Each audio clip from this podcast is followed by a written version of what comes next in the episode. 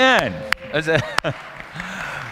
uh, we, we have such a great band. It's really, it's just so cool. So, anyway, thanks, you guys. Hey, uh, this, I'm not preaching this week. In weeks that I don't preach, people will often um, say, So, Peter, you got the week off. You know, like I don't have anything else to do. I don't.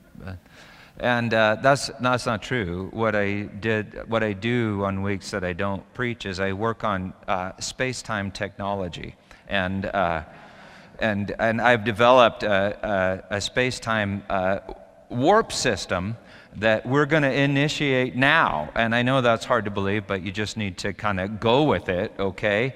Um, and what we're planning to do is we're, we're planning to time warp in.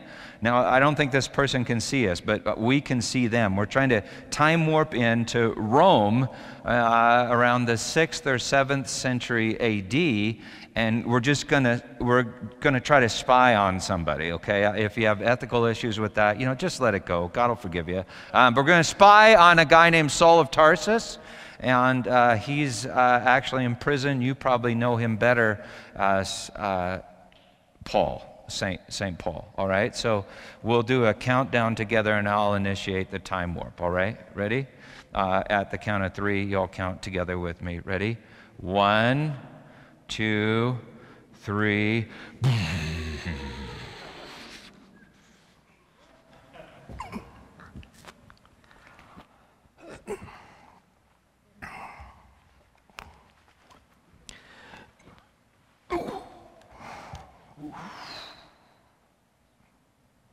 Hey, uh, Timothy, oh, it's good to see you. Eh, no, I won't get up. Um, yeah, did you, um, did you meet Rufus on the way in there? Yeah, he's that big scary guy. uh, he's my new guard. Don't worry about him. He's actually a big teddy bear. It's been kind of fun getting to know him. He's been, um, he and I have been talking when nobody's around, and he just, he just can't get his head around this idea that there's just one God. But to be honest with you, I don't even get his head around that, this idea that there's a lot of gods. So, yeah, I've, I've liked talking to him. Hey, Timothy, I'm so glad you've come. And, but I'm, I'm, I'm, working on, I'm working on trying to write this letter, you know, to our friends over in Philippi. And they're having some problems. Um, anyhow, I, I, am almost done, but I was wondering, I'm, I'm going to kind of show you what I've written and read it to you, and maybe you can give me some, some ideas or tell me what you think. I start this way in this part of the letter. I said, I, I, I said uh, finally, brothers, rejoice in the Lord. To write the same things to you, it's, it's no trouble to me and it's safe for you. Look out for the dogs. Look out for the evildoers. Look out for those who mutilate the flesh. No, I, I don't think that's a little too much. Um, do you remember? You, you think this is harsh. Do you remember what I wrote to our friends over in Galatia? Remember how I, I said, hey, if you're going to be people who think, you know, taking a quarter inch of skin off is what's going to make you right with God, well, go ahead and castrate yourselves. yeah, that's what I told them. I wrote it down. So, I don't know, Timothy. We can't, we can't overemphasize how wrong, how wrong people are getting this story. You see, we, we are the circumcision. This is what I'm telling them. We're the circumcision who worship by the Spirit of God and glory in Christ Jesus and put no confidence in the flesh. Timothy, we're not, we're not known, we're, we're, we're, we do not belong to God because we have, because we're circumcised. Whether it's the guys or, or the gals who hang out with the guys or the sisters or the brothers of those who've been circumcised, that's not what makes us now known as the people of God, Timothy. It's, it's because we worship in truth through Jesus. And it has nothing to do, it has nothing to do with our flesh. Now, hang with me for a minute. Let's say it did. And let's say, this is what I'm trying to tell them. Let's say that they're coming up with those people who seem very smart and who seem so spiritual, who keep telling them that, you know, you got to love Jesus and.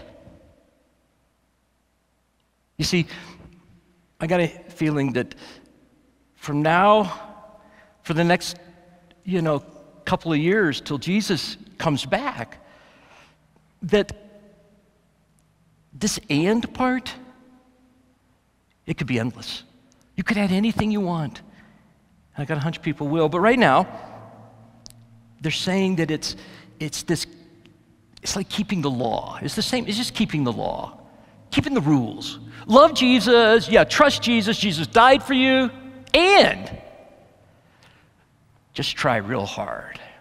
That's what'll give you, you know, the ability to interact with the Spirit of God.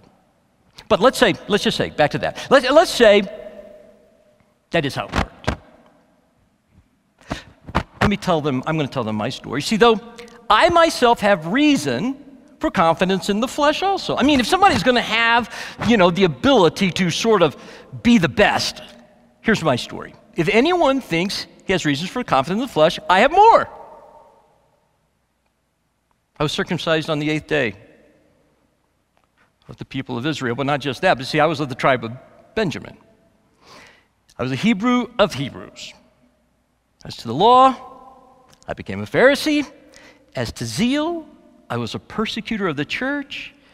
And to righteousness under the law, no one could find anything that I had violated. I'm blameless. But whatever gain I had, I counted as loss for the sake of Christ. Here's the weird thing. You, you, you, know what happened that day. You, you know what happened that day on that road. That day when, from one side of the story, I lost everything. I, I, I, I lost all my credibility as a, as a teacher, as a Pharisee, as a leader. Timothy, I lost my family. I didn't even have a good way to make money anymore. I had to go back to fixing tents. I lost everything, but I gained everything. And here's what I found out is, is I've, if I, I've relived that moment that the more I tried to be righteous, the more trapped I became. And in that moment when I know, I know I met Jesus, it was the first time I had ever been free. It was the first time I quit trying. I quit trying to tell others and even tell God, look how good I am. Deep down inside, I knew I wasn't. No matter what they said, no matter how many people liked me, I knew it wasn't true. I knew it wasn't true. I count everything as loss for the surpassing worth of knowing Christ Jesus my Lord. Like there's there's not a I don't even think you can compare it. for his sake, I have suffered the loss of all things. And I count them as rubbish. Yeah, that's right. A poop pile. In order that I can gain Christ and be found in him, not having, not having a righteousness of my own that comes from the law, because I know deep inside I was never going to be good enough. But that which comes through faith in Christ, the righteousness from God that depends on faith, that, that depends not on my striving, Timothy. Our friends at Philippi have got to stop believing that they have to work harder and harder and harder, but in fact, by faith, but in fact, by releasing that, by not striving, by surrendering, they'll be free. That I can know Him and the power of His resurrections, and I can share in His sufferings, and I become like Him in His death, and by any means possible I can attain the resurrection from the dead. Timothy, you, you're a young guy now. Maybe you know now, but Timothy, as, as you continue to, to lead and shepherd and love your friends there in Ephesus, Timothy, you, you're going to find, if you listen long enough and carefully enough, in almost every story of discouragement and giving up is a story of somebody who's become tired of trying, who believes, somehow still believes, that they have to make it happen.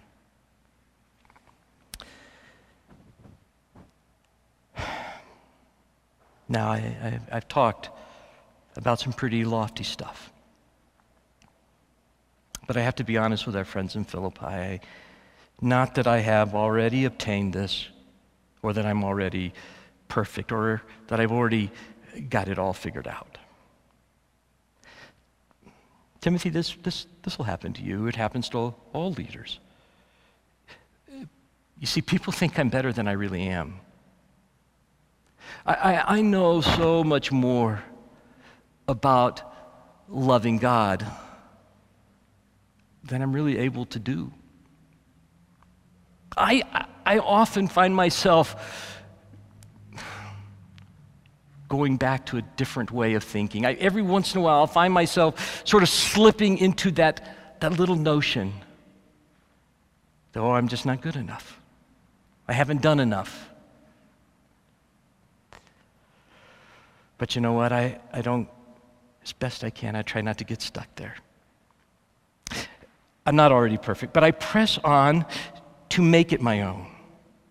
That every day I try to own this idea that I'm loved because I'm loved.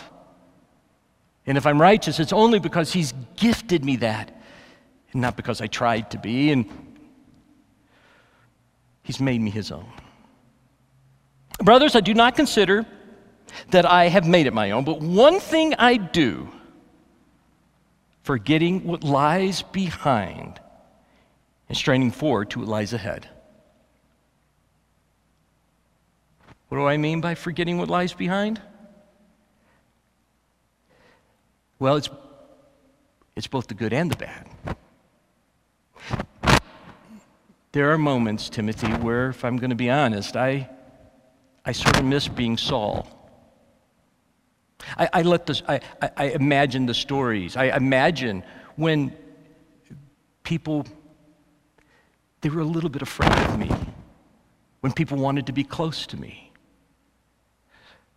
Sure, I, I, I sometimes begin to think about when I had all kinds of clothes and, and now I'm almost always freezing and I, I could eat anything I wanted. And now, unless you or one of the brothers or sisters brings me some food, I got no food. I'm hungry. And sometimes I want to think that that was the good life.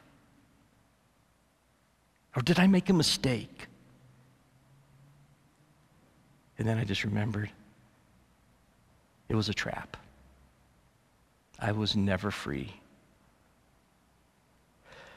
And sometimes I get stuck not remembering how good it was, but how bad I was.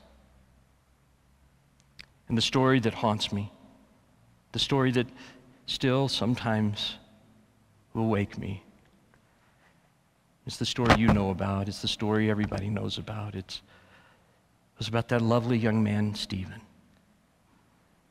I can't I can't tell you how often I'm tempted to wallow in the shame that I, I, I was gaining status. I, I was seen as the real persecutor, the real righteous one, because I was willing to take the life of a young and clearly innocent young man. And I won't forget when I held those coats and I nodded my head, and they knew it was okay to start throwing the rocks. I, I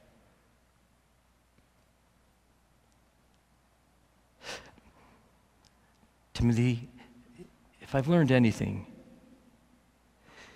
it's when I rehearse the stories in my head. I will always end up with this conclusion I'm not enough. I don't have it. Every time I want to sort of wallow in something in the past, it's always the same conclusion. The story will end with me, and I'm not good enough. I can't make it. Yeah, I was thinking the other day, I know you've heard this story. The, the, I've heard it from lots of our, our friends where it was, it was this time when Jesus, they were talking about this time when Jesus, and he was out teaching. He was teaching like, this was like he was, I think it was like his really important sermon, you know, this really important messages. And sometimes they would have all those people, remember? And so this one time, it was like 5,000 people or even more. And, and they were all listening to Jesus, and, and they'd been there all day. And, um, and so people started getting hungry, but nobody, either they didn't bring their food or they weren't willing to say they had because they were afraid to share. I, I don't know. But there was something about everybody was hungry. And Jesus said, you know, hey, what do we, what do we have? And the little boy, you know, he stood up and said, hey, I got, I got some bread, I got a little fish. You know what I've been thinking about? And I, I haven't never noticed it before, but now I, I, I see that story, I, I, think, Jesus never, he never shamed him. He never said, What kind of stupid people are you? Why would you come for an all day meeting with no food? He, he, he never said, Let's talk about what you don't have. I keep hearing the words that they told me that he said when he said, What do you have? That's all you need. Whatever, what do you have? Whatever you have, I'll use that. I'll use that. Don't worry about what you don't have. Don't worry that you don't have reputation anymore. Don't worry that you have no financial resources. Don't worry that you can't even take care of yourself. What do you have? For me, I have that I know I'm free. I know I know that I've been rescued. And it's weird, but nothing good comes from me overthinking it. I forget what lies behind and I strain forward to what lies ahead. I press on toward the goal for the prize of the upward call of God in Christ Jesus. So let those of us who mature think this way. And if anything you think otherwise, God will show you. God will reveal that also to you. Only let us hold true to what we've attained, to what we know to be true. Brothers, join. This one's a little hard and it could be misunderstood, but join in imitating me. And keep your eyes on those who walk according to the example you have in us. And Timothy, the example that I want them to follow is not of, of me, their friend, the, the one who has loved them and introduced them to Jesus and helped them begin their own little families, their own little churches. What I want them to imitate is that I've forgotten it all. None of that matters. What I want them to imitate is simply that Jesus is calling me forward with what I have, what He's given me, and He's not shaming me ever for what I don't have. There's many of whom I've often told you now and tell you even with tears walk as enemies of the cross of Christ. Timothy, some of the scariest people some of the people that can do the most damage to the soul of a person would be those who say they love Jesus, the same Jesus we love. How do you, how do you know? How do you know? Timothy, always, always, always let your people know if they ever hear love Jesus and to pay close attention. Because that could be someone who could lead them astray.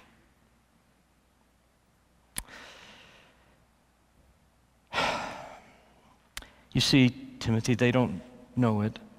And it doesn't look like it on the surface, but their end is destruction. Their God is their belly, and they glory in their shame with minds set on earthly things. You see, they will, they will find credibility in the very same things that people who don't even know Jesus find credibility in. They'll talk about how, how many people follow them, how many likes they've gotten, how many views they get. They will, they will find their credibility and their status in how much money they have. Uh, get our head, let's get our head around this. That, that, that Jesus, who had nothing, and we all say we love him, they all say they're going to love him. And yet, the only difference will be that while Jesus had nothing, they are supposed to be more special to God because they're rich or they've been successful. Makes no sense. You see, we don't belong here. We, we're visiting here. Our citizenship is in heaven. And from it, we await a Savior, the Lord Jesus Christ, who transform our lowly body to be like His glorious body by the, by the power that enables Him even to subject all things to himself. You know, I meant it. I meant it when I wrote to our other friends that it, it, it's, it's by the power of Jesus' words everything works. That Jesus makes it all work. He, he, the, the stars and the sun doesn't fall out of the sky and, and the, the seas don't surround us and bury us, that it's all. Because Jesus subjected it all to himself. Because he's God. Because he's God. Ah, oh, Timothy, I got a little more work to do. But that's what I got so far. And I hope it helps them. Uh, did you, um, did you, did you remember to bring a little wine and bread? Oh, oh I'm so glad you did. I, I can't tell you how I look forward to when we get to do that, um, that reenactment when we get to, and I know it's been a long time. I mean, it's been, I think it's been, almost, I mean, it's been like 30 years since that night. But it, it, it feels like I can be there. I can be there with Jesus and, and our friends that were his friends. Oh, I love that uh, I can sit there and I can imagine I can imagine, I can imagine Jesus with such tenderness and love. Even, this is, blows me away, even with Judas right there. Judas. And how tenderly he loved Jewish, Judas. And he said, I remember, remember what everybody has told me that was there, what, what he said that he, he, he said, This is my body which is broken for you.